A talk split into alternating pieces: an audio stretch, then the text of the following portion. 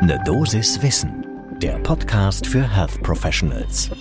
Guten Morgen und willkommen zu Ne Dosis Wissen. Hier geht's werktags ab 6 Uhr in der Früh um Themen, die Menschen im Gesundheitswesen wirklich interessieren. Heute sind das die kommenden Hitzewellen am Beispiel des Hitzeschutzplans in Berlin. Ich bin Dennis Ballwieser, ich bin Arzt und Chefredakteur der Apothekenumschau und ich darf euch eine Dosis Wissen im Wechsel mit meiner Kollegin Laura Weißenburger präsentieren. Heute ist Freitag, der 17. Juni 2022. Ein Podcast von gesundheithören.de und Apothekenumschau Pro. Dass wir heute nicht mehr über das Wetter diskutieren, sondern über das Klima, das ist auch im Gesundheitswesen schon eine ganze Weile so. Die Frage, die ich mir häufig dabei stelle, ist ehrlich gesagt, ja, wir diskutieren darüber, aber was hat das denn eigentlich für handfeste Folgen für das ärztliche oder pflegerische Handeln? Und ein solches Beispiel, das lohnt heute einen genaueren Blick, das ist die Frage, wie eigentlich Metropolregionen oder auch mittelgroße Städte bis hin zu Landkreisen sich darauf vorbereiten, was mit Menschen passiert, wenn wir diese viel zitierten Extremwetterphänomene häufiger erleben. Das heißt ja nichts anderes, als dass es zum Beispiel Starkregen häufiger gibt oder eben Hitzewellen. Und das ist etwas, was natürlich mit der Gesellschaft als Ganzes etwas macht und mit der Natur sowieso. Aber die Frage ist, was macht es denn mit dem einzelnen Menschen und dann mit vielen einzelnen Menschen, um die sich das Gesundheitssystem, also ihr alle, irgendwie kümmern soll? Da ist Berlin ein Vorbild, weil Berlin eine der ganz wenigen Städte in Deutschland ist, die sich Gedanken über einen Hitzeschutzplan gemacht hat und diesen auch noch im Juni 2022 veröffentlichen wird. Und dieser Hitzeschutzplan, der kann möglicherweise als Blaupause auch für andere Städte und Regionen in Deutschland gelten. Das lohnt, wie gesagt, einen genaueren Blick zum ersten Kaffee des Tages.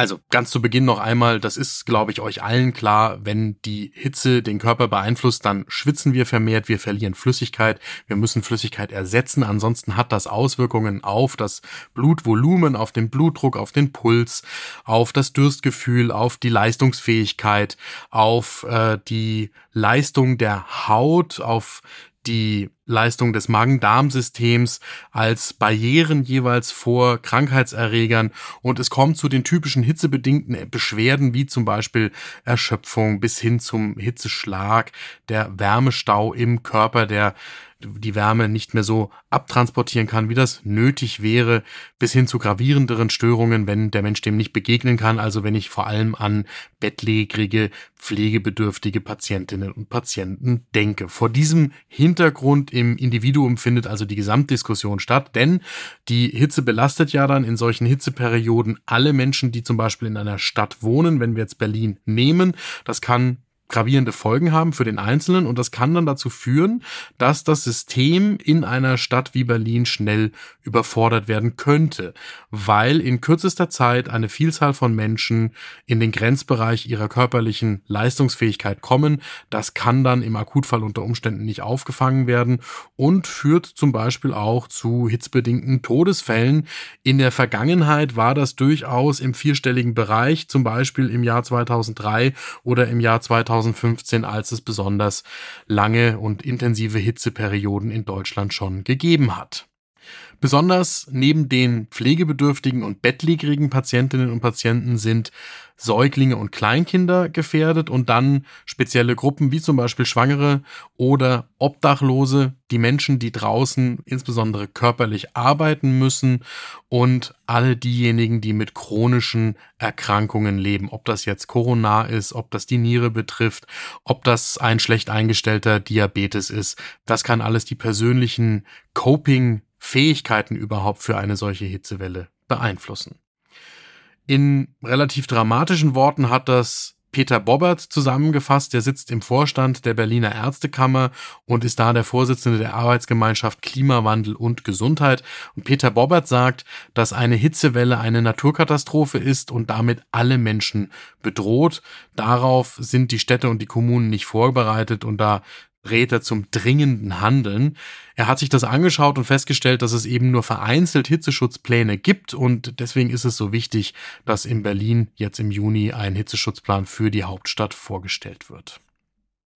Was passiert dann in einem solchen Hitzeschutzplan? Der soll Krankenhäuser und Praxen vorbereiten darauf, wie sie den einzelnen Menschen helfen können und die Überlastung einerseits der Patientinnen und Patienten und andererseits des Systems eindämmen können, wenn es zu einer solchen Hitzewelle kommt.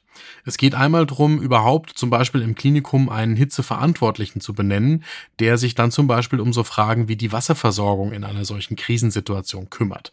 Also, was passiert eigentlich, wenn die Wasserspeicher, die eine Stadt wie Berlin versorgen, leerlaufen und zum Beispiel Behörden verordnen müssen oder dazu aufrufen, weniger Wasser zu verbrauchen als in normalen Zeiten? Wie kann man das im Klinikum umsetzen?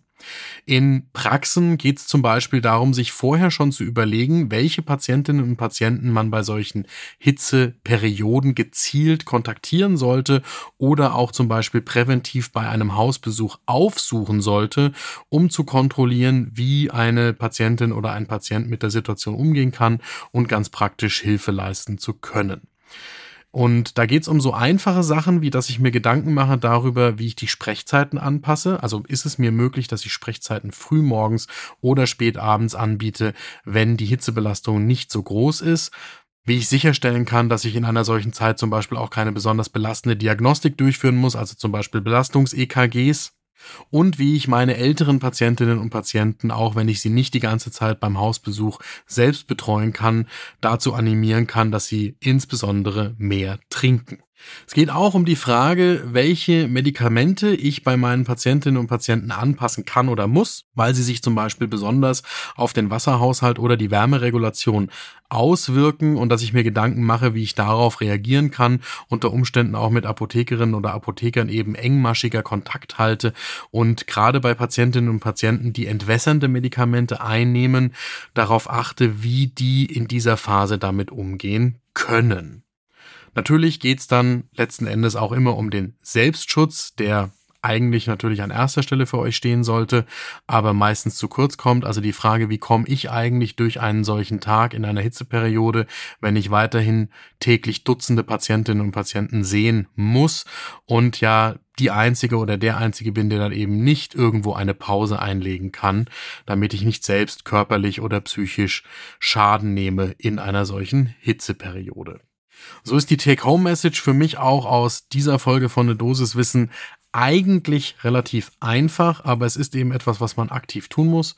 Man muss sich einmal Gedanken machen. Für die eigene berufliche Situation, für das Arbeitsumfeld, für die Kolleginnen und Kollegen und für die Patientinnen und Patienten, für die man selbst sorgt. Und wenn man dann einen Plan im Kopf hat und sich schon vorbereitet hat, was man im Fall der Fälle tut, dann kann man auch auf eine solche Hitzeperiode im eigenen Umfeld gut reagieren. Das Spannende wird sein, wie andere Städte Berlin folgen, was in solchen Hitzeschutzplänen drinsteht und wie die Kliniken und die gesamten Regionen sich darauf vorbereiten werden. Das bleibt abzuwarten.